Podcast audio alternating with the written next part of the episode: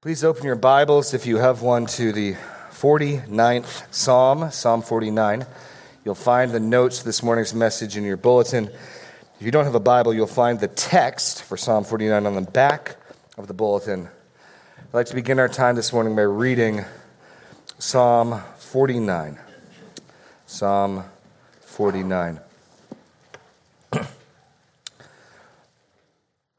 A psalm of the sons of Korah. Hear this, all peoples. Give ear, all inhabitants of the world, both low and high, rich and poor together. My mouth shall speak wisdom. The meditation of my heart shall be understanding. I will incline my ear to a proverb. I will solve my riddle to the music of the lyre. Why should I fear in times of trouble when the iniquity of those who cheat me surrounds me? Those who trust in their wealth and boast in the abundance of their riches. Truly, no man can ransom another or give to God the price of his life, for the ransom of their life is costly and can never suffice that he should live on forever and never see the pit. For he sees that even the wise die, the fool and the stupid alike must perish and leave their wealth to others. Their graves are their homes forever, their dwelling places to all generations. Though they called lands by their own names, man in his pomp will not remain. He is like the beast that perishes. this is the path of those who have foolish confidence, yet after them people approve of their boasts. Selah. Like sheep, they are appointed for Sheol. Death shall be their shepherd, and the upright shall rule over them in the morning. Their form shall be consumed in Sheol with no place to dwell. But God will ransom my soul from the power of Sheol, for he will receive me. Selah. Be not afraid when a man becomes rich, when the glory of his house increases. For when he dies, he will carry nothing away. His glory will not go down after him. For though while he lives he counts himself blessed, and though you get praise when you do well for yourself, his soul will go to the generation of his fathers, who will never again see light. Man and his pomp, yet without understanding, is like the beasts that perish. Lord God, give us ears to hear this wisdom, this insight. Give us understanding that we might pursue those things of true value and substance in this life, that we would have one who would redeem us, one who would receive us. So help us to learn what you have for us here. In Jesus' name, amen. Now, our psalm breaks neatly, I think, into three sections. We have wisdom's call. This is a wisdom psalm. If you didn't pick up on that in the first four verses, I think is quite clear. A wisdom's call in the first four verses. And then in 5 to 12, wisdom's counsel. And 13 to 20, wisdom's caution. And those second two sections have a lot of parallelism, a lot of similarity. Most notably, they both end with a common refrain. Look at verse 12, ending what I've suggested is the first major section, or actually the second division, but first section of teaching. Man in his pomp will not remain. He is like the beasts that perish. With verse 20, man in his pomp, yet without understanding, there's that bit that's different, is like the beasts that perish. They both deal with a common problem. Verses 5 and 6. Why should I fear in times of trouble when the iniquity of those who cheat me surrounds me? Verse 16. Be not afraid when a man becomes rich. And both deal with the issue of being ransomed. Verse 7 Truly, no man can ransom another, verse 15, but God will ransom my soul. So, in each of the two major sections, section two and three, those similarities show up. So, we'll dive right in with wisdom's call. Wisdom's call. Now, the psalmist, we don't know the dates. The sons of Korah were a psalm writing, psalm arranging group descending all the way back to Korah, who is a contemporary of Moses. Remember, the ground opened up and swallowed him up because he challenged Moses' Well, he had some children who remained who wrote and arranged Psalms. but the topic here is timeless. This is one of those Psalms where I think it matters very little if this was written before the exile, during the Davidic reign, or during the later reign, or in Babylon. These are timeless truths. In fact, that's kind of the, the point of the opening call. Um, in fact, your first point here, one, is its scope, the scope of the call. Hear this, all peoples. Give ear, all inhabitants of the world. This isn't a national call. This is a, this is a wisdom psalm that extends beyond the borders of Israel, beyond the border of nations. It's global in its scope. All people, great and small, rich and poor, both low and high, rich and poor together. So the psalm is addressing all peoples without distinction, without political allegiance, without view of wealth or greatness relatively in the world. This is a psalm and a wisdom instruction for all peoples. And so it's quite broad in its scope. This is a similar type of appeal as we see in other wisdom literature. Just listen to the opening of Proverbs chapter 1. Wisdom cries aloud in the streets, in the marketplace. She raises her voice. At the head of the noisy street, she cries out. At the entrance of the city gate, she speaks. How long, O simple ones, we love being simple? How long will scoffers delight in their scoffing? And fools hate knowledge. If you turn to my reproof, I'll pour out my spirit on you. I will make my words known to you. So, this is free wisdom.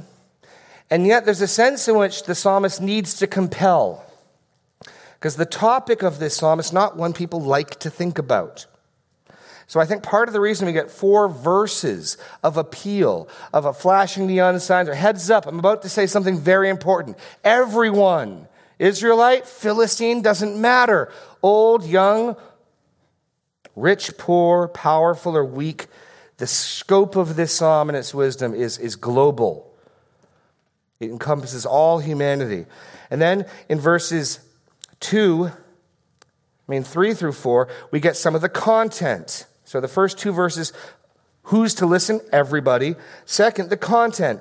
Said in a number of ways, my mouth will speak wisdom. The meditations of my heart shall be understanding. I'll incline my ear to a proverb, and I will solve my riddle to the music of a lyre. So we've got wisdom, understanding, a proverb, and a solved riddle.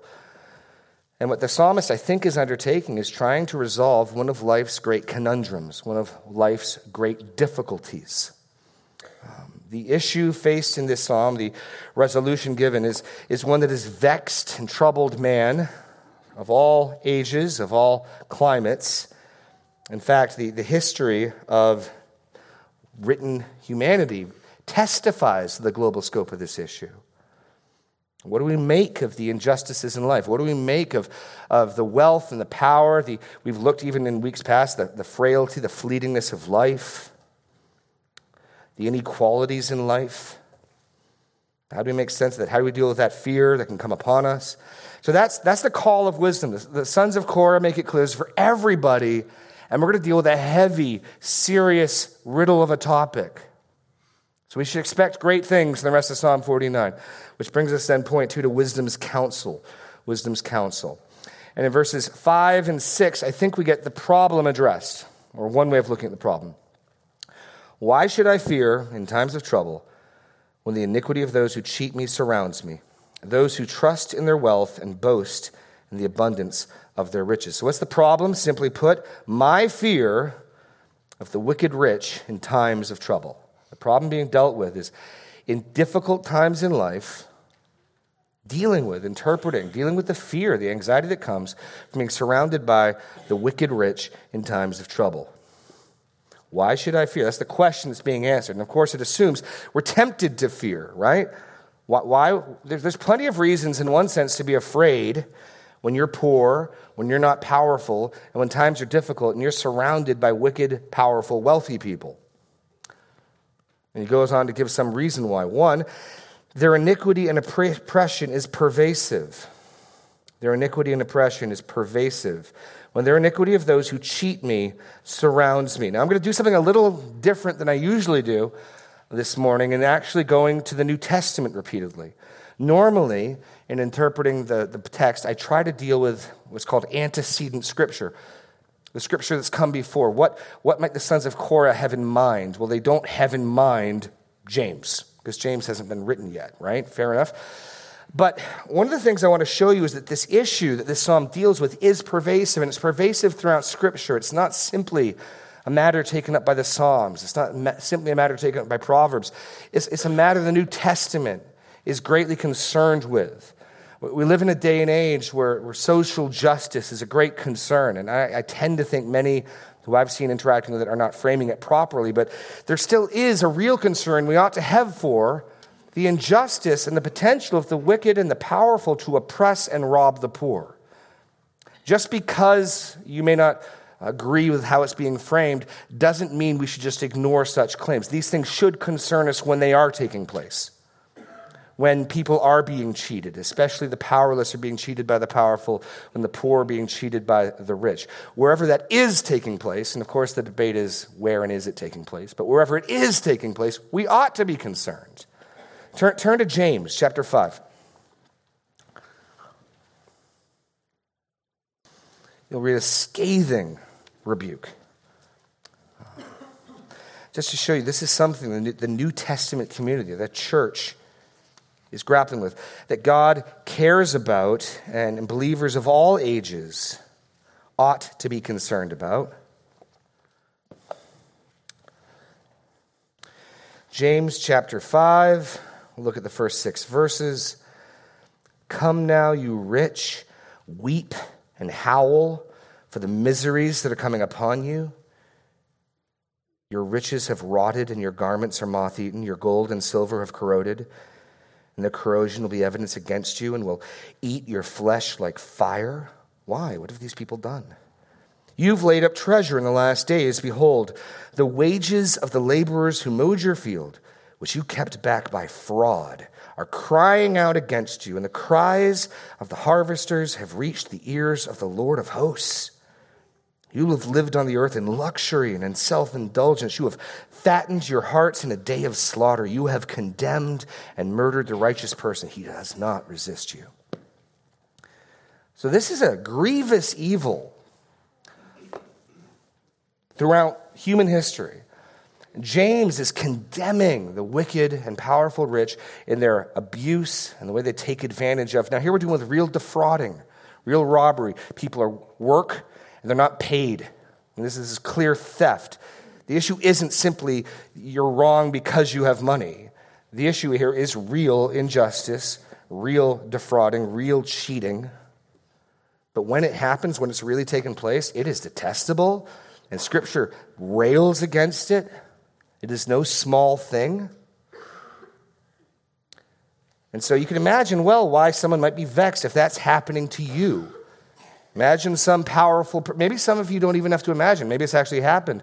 Someone more powerful than you, someone higher up in the company ladder, someone with more position and clout than you has cheated you, treated you unjustly, has gotten a position you were vying for, has made your life on the job hard.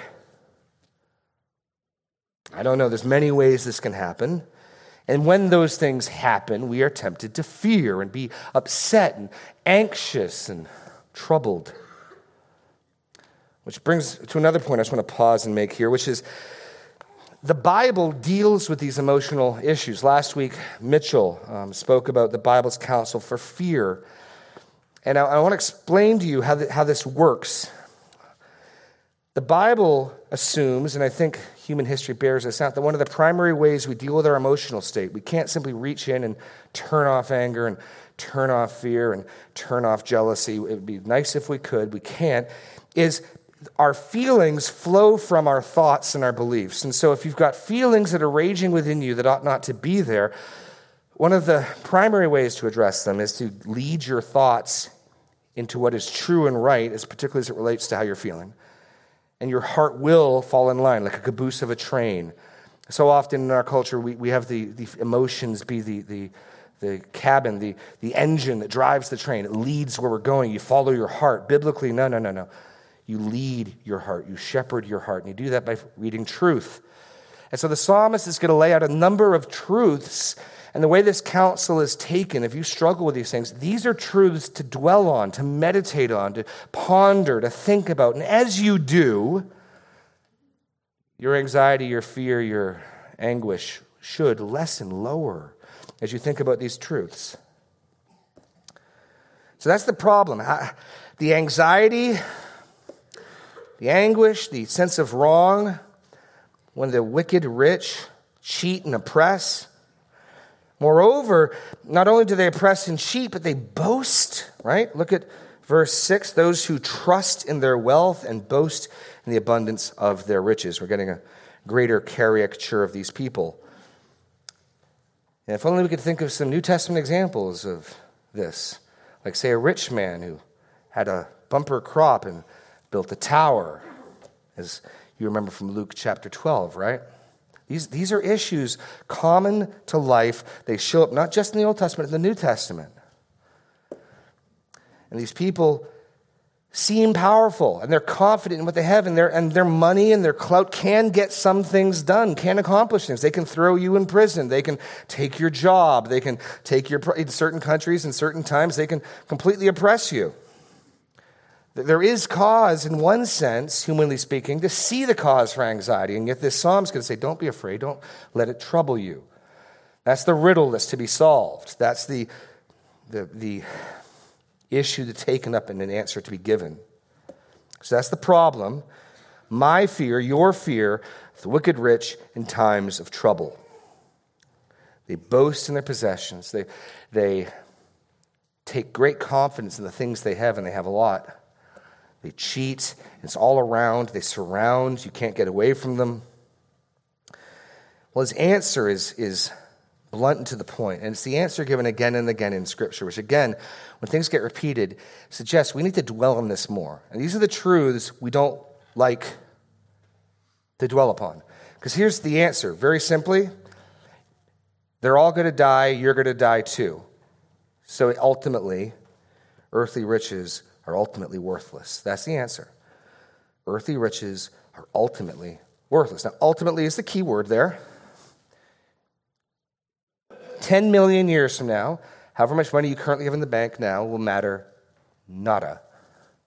It'll matter nothing. Moreover, your riches will have no bearing directly on how you spend eternity. So neither will they profit you in the next life, nor will they have any direct bearing upon your next life. They can have plenty of indirect bearing.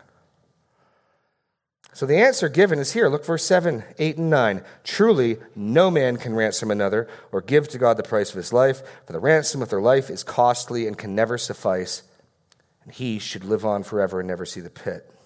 So, answer earthly riches are ultimately worthless. Why are they ultimately worthless? One, they cannot ransom the soul. They cannot ransom the soul. And I, and I tell you, when we think of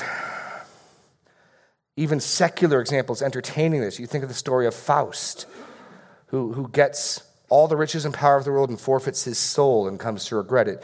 Jesus, speaking memorably in Luke chapter 9, whoever would save his life would lose it, but whoever loses his life for my sake will save it. What does it profit a man if he gains the whole world and loses or forfeits himself?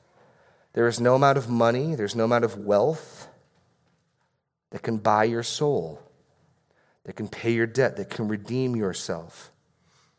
What the psalmist is saying is don't be alarmed at people who have clout and power in things that are ultimately unimportant. Because this category of money has no bearing on the redemption of the soul. It has no bearing on the redemption of the soul. It cannot buy its way out of judgment. It's totally different categories. Secondly, wealth and riches are worthless ultimately because they cannot deliver from death. So you can't ransom your soul with them. You can't ransom the soul of another from them. The indulgent seller would have paid, should have paid notice to this. You can't buy someone else's redemption. You can't buy your own. And you can't even escape death. Now, yes, with enough money, you might be able to prolong your life a little bit, but in the scope of things, in an insignificant way. Joseph Stalin is just as dead as all the millions he killed. even if he lived a few years longer than some of them. The ransom of their life is costly and can never suffice that he should live on forever and never see the pit. And this is one of the things that can trouble, you know, tech billionaires. They know they're headed for death. All man is headed for death. These are things, again, we don't like to think about, but this is where the answer lies. The answer does not lie in, in creating some just system that balances things out and redistributes wealth. Now, where there's been injustice, by all means, deal with it.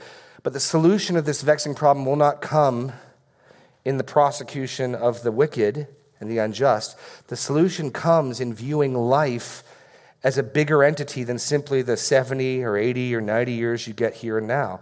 The solution comes only when you look at life as an eternal, and unending thing that transitions from this world to the next. Earthly riches are ultimately worthless because they cannot ransom the soul, and they do not deliver from death. Then he goes on to explain this further in verses 10 and 11. For he sees that even the wise die, the fool and the stupid alike must perish and leave their wealth to others. Their graves are their homes forever, their dwelling places to all generations, though they called lands by their own names. Man in his pomp will not remain. He is like the beasts that perish. So, three truths about death. First, death is universal. Death is universal. Listen to Ecclesiastes chapter 7, verse 2. Um, again, these are truths we don't like to think about. Ecclesiastes t- instructs us, and I oftentimes will cite this at a funeral. It's better, in regards to wisdom, to go to a funeral than a wedding. Do you know that the Bible is it's better to go to a funeral than a wedding? Why? Because you will be faced with these issues at a funeral in a way that you will not at the wedding. Ecclesiastes 7 2 It's better to go to the house of mourning to go to the house of feasting, for this is the end of all mankind, and the living will lay it to heart. The living don't want to lay the start. They don't, we don't want to think about our mortality. We don't want to think. I don't want to think that statistically I am more than halfway through my life. It's not a comforting thought. And so we ignore these things. We, t- we just deceive ourselves into thinking we'll live forever in this life. But yet we're counseled to think precisely about these things to help us put into perspective the greatness of the trouble and the injustices of, of the wicked and the wealthy. Death is universal. We see that both the wise and the fool alike perish. Um, death is eternal. And all I mean by that is the next phase of existence is eternal. Once you die, you go on and where you go on to, you will remain forever. There's not a next step after that, and there's no returning here. Once you make the transition from this life to the next, you are in a permanent abode. Their graves are their homes forever, their dwelling places to all generations. Though they called lands by their own names, and there's the irony, right? It doesn't matter how great and powerful you are, the beggar and the king likewise go down to the earth. There's a, a famous poem written by Shelley um, named Ozymandias. It's short. I want to read it briefly. If you would like to hear it later, my son and my mother could both be happy to quote it for you. Um, and, and it highlights, again, I'm talking about how universal, how human this is. Um, a, uh, a, a, sculpture, a statue of Ramses II, whose Greek name is Ozymandias, was being taken to the British Museum in 1818. And uh, Shelley, inspired by the inscription on the statue of Ozymandias, according to the Greek historian uh, Diodorus Siculus, the inscription was King of kings, Ozymandias am I. If you want to know how great I am and where I lie, let him outdo me in my work. The irony being this this bold declaration is on a statue that's in the middle of the desert. It's broken and it's chipped. And so Shelley writes this poem highlighting this. I'll, I'll, it's short, I'll read it to you. I met a traveler from an ancient land who said, Two vast and trunkless legs of stone stand in the desert. So he describes a broken statue. There's just the bottoms of the legs in the middle of the desert. Near them on the sand, half sunk, a shattered visage lies. There's the head, a couple feet away, half shattered, whose frown and wrinkled lip and sneer of cold command tell that its sculptor knew well the passions, tell that its sculptors well those passions read, which yet survived, stamped upon these lifeless things.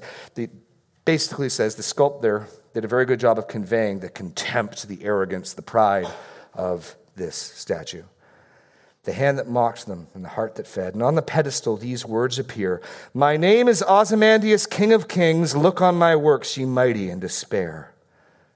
Nothing beside remains. Round the decay of that colossal wreck, boundless and bare, the lone and level sands stretch far away. In his day, Ramses II was potentially the mightiest man in the world. The Egyptian empire at its height was the greatest empire at that time in the world. Here's the ruler of it.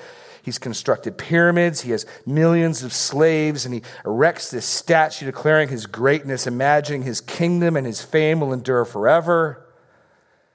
And Shelley has to take it from a Greek historian who found the statue crumbled and alone in a wasteland. That's the fate of man. Doesn't matter how great you are.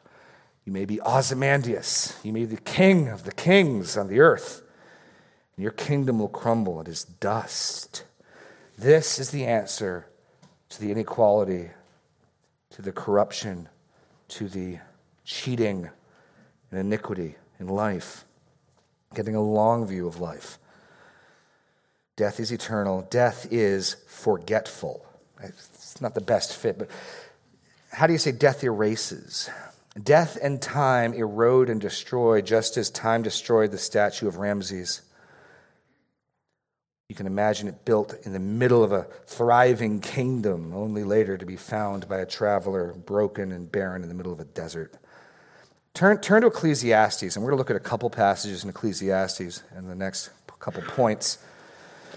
Turn to Ecclesiastes um, chapter 2, where Solomon meditates on this same truth death's universality and the fact that death ultimately erodes and swallows up your accomplishments. It swallows up your, your work and your effort. Ecclesiastes 2, starting in verse 14. The wise person has his eye in his head, but the fool walks in darkness. Yet I perceived that the same event happened to all of them. Then I said in my heart, What happens to the fool will also happened will happen to me also. Why then have I been so very wise? And I said in my heart that this also is vanity. For of the wise as of the fool there is no enduring remembrance, seeing that in the days to come all will have been long forgotten. How the wise dies just like the fool. So I hated life because what is done under the sun was grievous to me, for all is vanity and a striving after wind.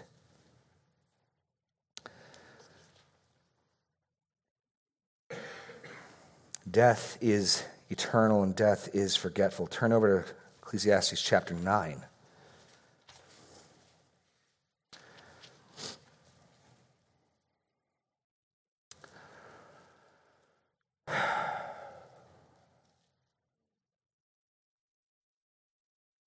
Starting in verse 3 This is an evil in all that is done under the sun, that the same event happens to all.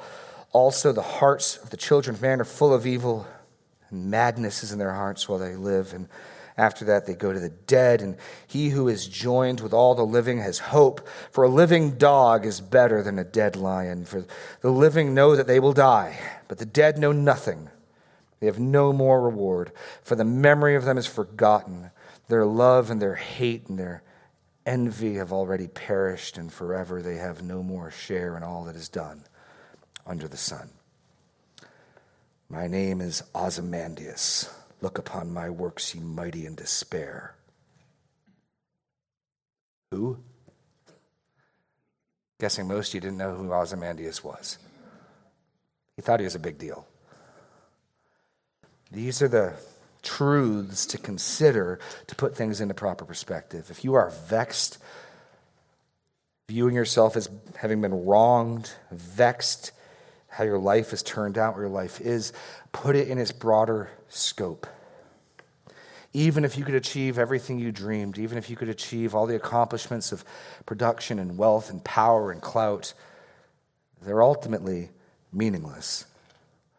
Which brings us then to the first refrain back in Psalm 49. Here's a sort of summary of this first section. Man in his pomp will not remain. He is like the beasts that perish. Even if you have lands named after yourself, he says in verse 11. Though they called lands by their own names, man in his pomp will not remain. He is like the beasts that perish. The, the refrain man is as fleeting as any beast. And this is, if, if we're not putting God into the picture, if this life is all we're, there is, and this is the key to understanding what Ecclesiastes says, if we're keeping our eyes under the sun, if this life is all there is, then it's better to be a, live dog than a dead lion. It's better to be a living pauper than a dead king. And Ozymandias or Ramses is just as significant as a dead dog on the side of the road. Man in all his pomp will not remain. He is like the beasts that perish. And that ends the first section, Wisdom's Counsel. Now let's move to wisdom's caution. And, and while you turn, I'll read you one more section from Ecclesiastes, drawing the same conclusion. Listen to Ecclesiastes 3:18 through 20. I said in my heart, with regard to the children of man, that God is testing them, that they may see that they themselves are but beasts. For what happens to the child of man and what happens to the beast is the same. As one dies, so dies the other. They all have the same breath, and man has no advantage over the beast, for all is vanity if you're keeping your focus under the sun. This, by the way, is one of the, one of the things you can offer your unbelieving friend hope. Um, the unbelieving world resists the inevitable conclusion, but it is inevitable that if there is no God, if all there is is time, matter, and chance, then these conclusions of meaninglessness have no answer because the universe doesn't care and we're just stardust on one star at one moment. The universe will go on and on and on forever and ever, world without end, amen. And you don't matter, and I don't matter. And there is no justice, and there is no meaning. There's a name for that worldview. It's called nihilism.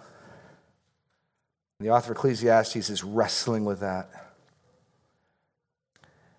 And so we tend to get caught up in what we're doing, the things we're about. As we saw, Ramses, Ozymandias thought he was a big deal and his name is all but forgotten. And so we do well to remember our fleetingness, our temporalness, our insignificance. If we're going to find significance, it's not going to be in our accomplishments on earth. If we're going to find significance, it's not going to be in our wealth and our power. We're going to have to find it somewhere else. So now we get to wisdom's caution, verses 13 through 20.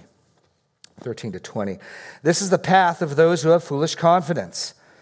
Yet after them people approve of their boasts, Selah.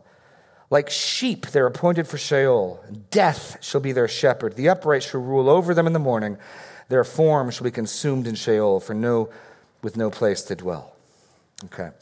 So we're examining two paths. First, the path of foolish confidence and public praise. The path of foolish confidence and public praise. Now, because people don't want to think about these things, the world will applaud the rich and the powerful. You can get TV shows, reality shows, if you're wealthy enough. You can be despicable. You can be um, facile. You can be shallow. You can be an idiot. But if you are somewhat wealthy or good looking or charismatic, you can get a TV. You, we can, the world will tune in, the world will applaud. You can make more money and get on the cover of magazines that changes nothing. It doesn't matter if all the other dead dogs think you're a big deal, because they're all dead dogs too. That, that's the logic. In Ramses' day, the people in Egypt thought he was a big deal. They would applaud. They're dead and forgotten as well.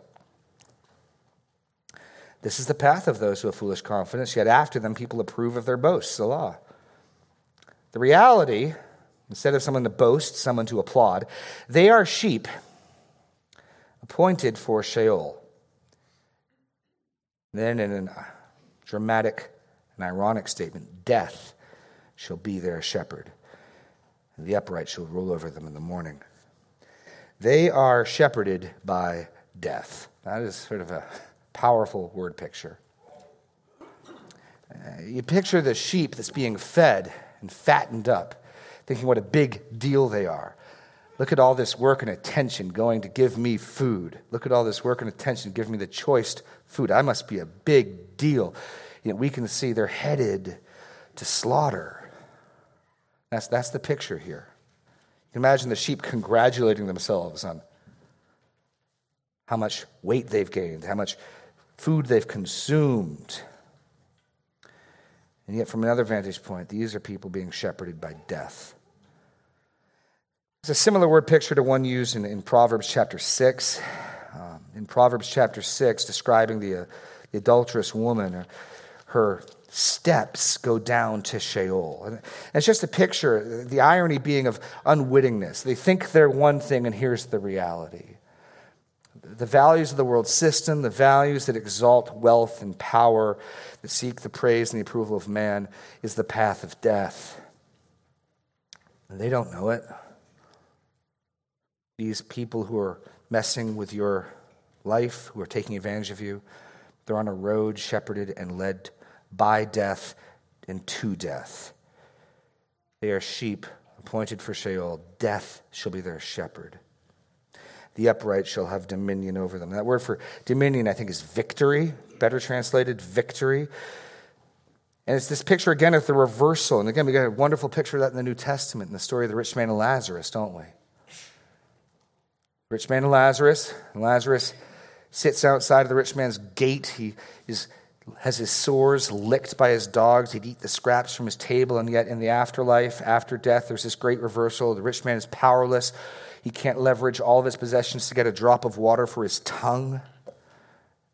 And there's Lazarus being comforted and exalted in a place of honor. The way to deal with the injustices of life, the inequalities in life, and in particular the injustice of the wicked rich, is to remember there's a life after this, and their rank and exaltation in this life will not carry over.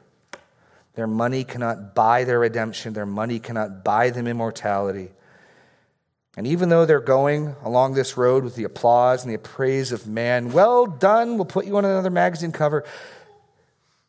The one leading the parade has a sickle and a black cloak. They're being shepherded by death to Sheol. And then we get to another path, a very different path, with a very different end. Now, hearkening back to 7 and 8, in contrast to this, um, their form shall be consumed in Sheol with no place to dwell. Um, sorry, before we get to that next point. And ultimately, I think that pictures back to them being forgotten and dissolved away. Now, the Hebrew concept for glory is weight or heaviness, substance. And here's a picture of them being dissolved and eroded away. Their form shall be consumed in Sheol with no place to dwell. The path of upright confidence, the path of upright confidence. Here are two wonderful declarations. If money and power are ultimately worthless and of no consequence, then what is? What is of consequence is if you can make these next two declarations. This is what matters right here. But God will ransom my soul. That's what matters. You can make that declaration.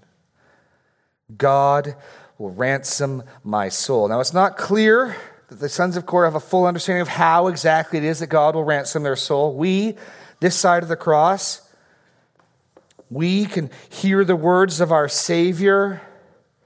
In Matthew 20, 28, the Son of Man came not to serve, not to be served, but to serve and to give his life as a ransom for many.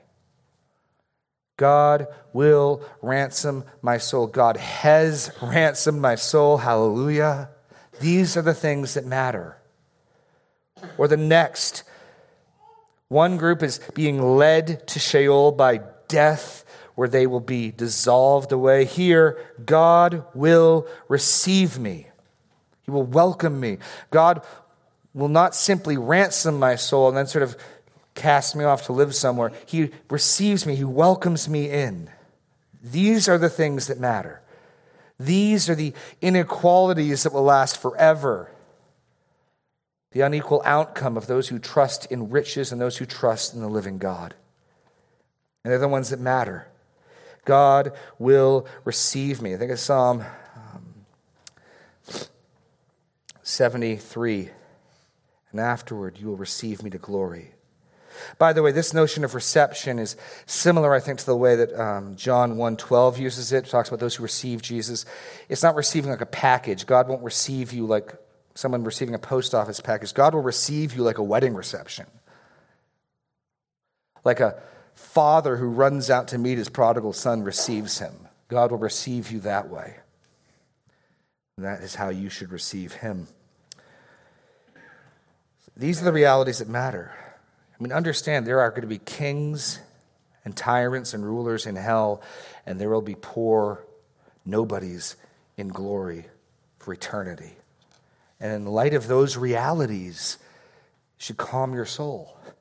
In light of those realities, if, if you can say, God will ransom my soul, God will receive me, then you are richer than Bill Gates. You have a better hope and a better future than Ozymandias himself.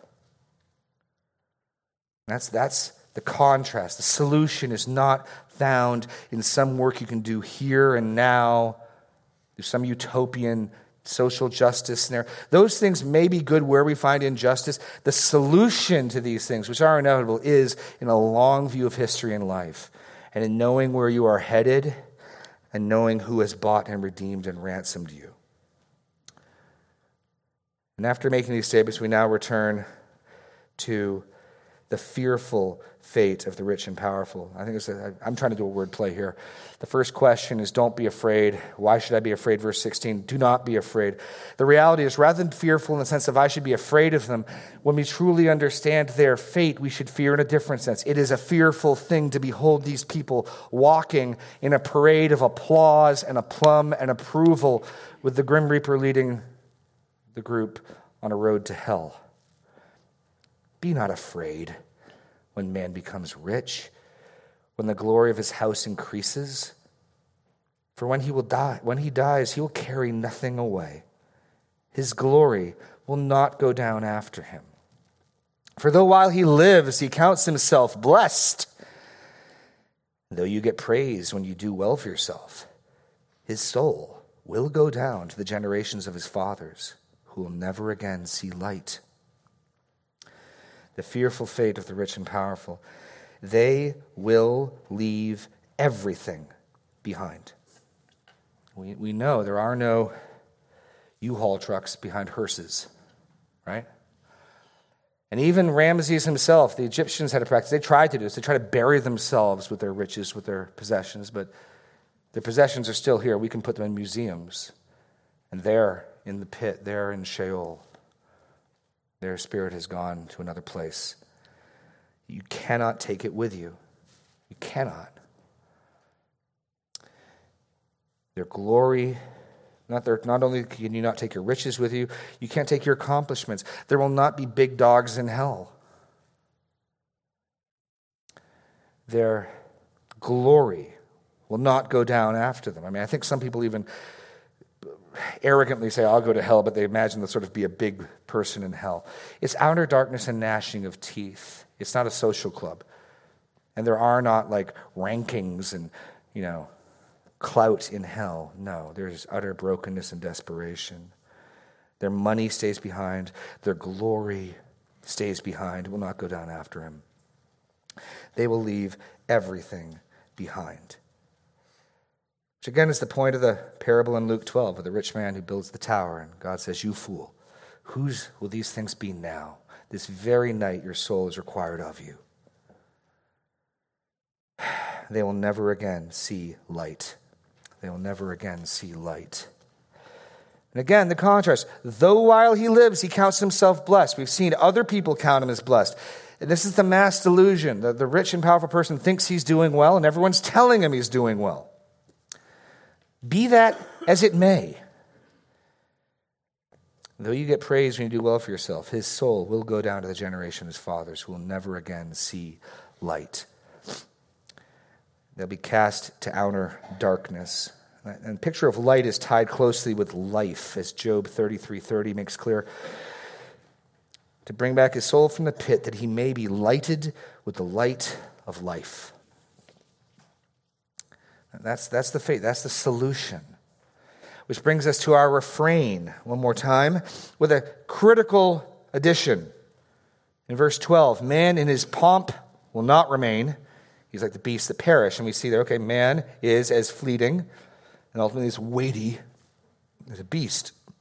Now there's a critical addition added man in his pomp, yet without understanding. It's like the beasts that perish. To which I make the new refrain ignorant man is as fleeting as any beast. This is the same answer the book of Ecclesiastes comes up with. In light of these realities, in light of the fleetingness of life, in light of the fact that your possessions do not go with you, your achievements, your accomplishments do not go with you, you leave them behind then you would do well to heed the counsel of Ecclesiastes 12, 13, and 14. The end of the matter, all has been heard. Fear God, keep his commandments. For this is the whole duty of man, for God will bring every deed into judgment with every secret thing, whether good or evil. Don't be ignorant, man. Be mindful of these. Hear wisdom's call. Change your priorities. Don't race after wealth and power race after how you might say, God will ransom my soul. We're going to sing our closing song in just a moment, but let me, let me spell that out crystal clear for you. You can know that God has ransomed your soul if you will turn from the things you are trusting in, turn from the things you are building your life in, perhaps even these very things this psalm is warning about. Maybe you've made a God of money, you've made a God of achievement or wealth or power. Turn from those false gods and put your trust in the one who died as a ransom. And you can be rich, you can inherit the universe by faith, by trusting in the Lord Jesus Christ, who both lived and died and was raised, you can make this joyous declaration. It doesn't matter that I'm poor. It doesn't matter that I'm mistreated. It doesn't matter that the rich are oppressing me. God will ransom my soul. He will receive me. They're going to the pit. They're in a big throng being led by death to hell. God will ransom my soul. So, in that context, we can sing our closing song, All I Have is Christ. I want you to put that in that perspective. There's no other promises in this life other than the promises of persecution, the promises of suffering, the promises of cross carrying. But you can have Christ, and in Him, you can have everything. I'm going to call the worship team up. Let's close in a word of prayer as we will sing. Lord God, help us to believe this report and not to get caught up in the lies of this world that tell us that true meaning, true value, true purpose, true glory is found in wealth and power and accomplishment. Help us instead to look to you for our joy and our reward, to live for the wealth and riches that you give, where moth and rust do not destroy. A treasure laid up for us in heaven, Lord. Help us to search and seek and live after those rewards, your rewards not the praise and the applause of this world. In Jesus' name, amen.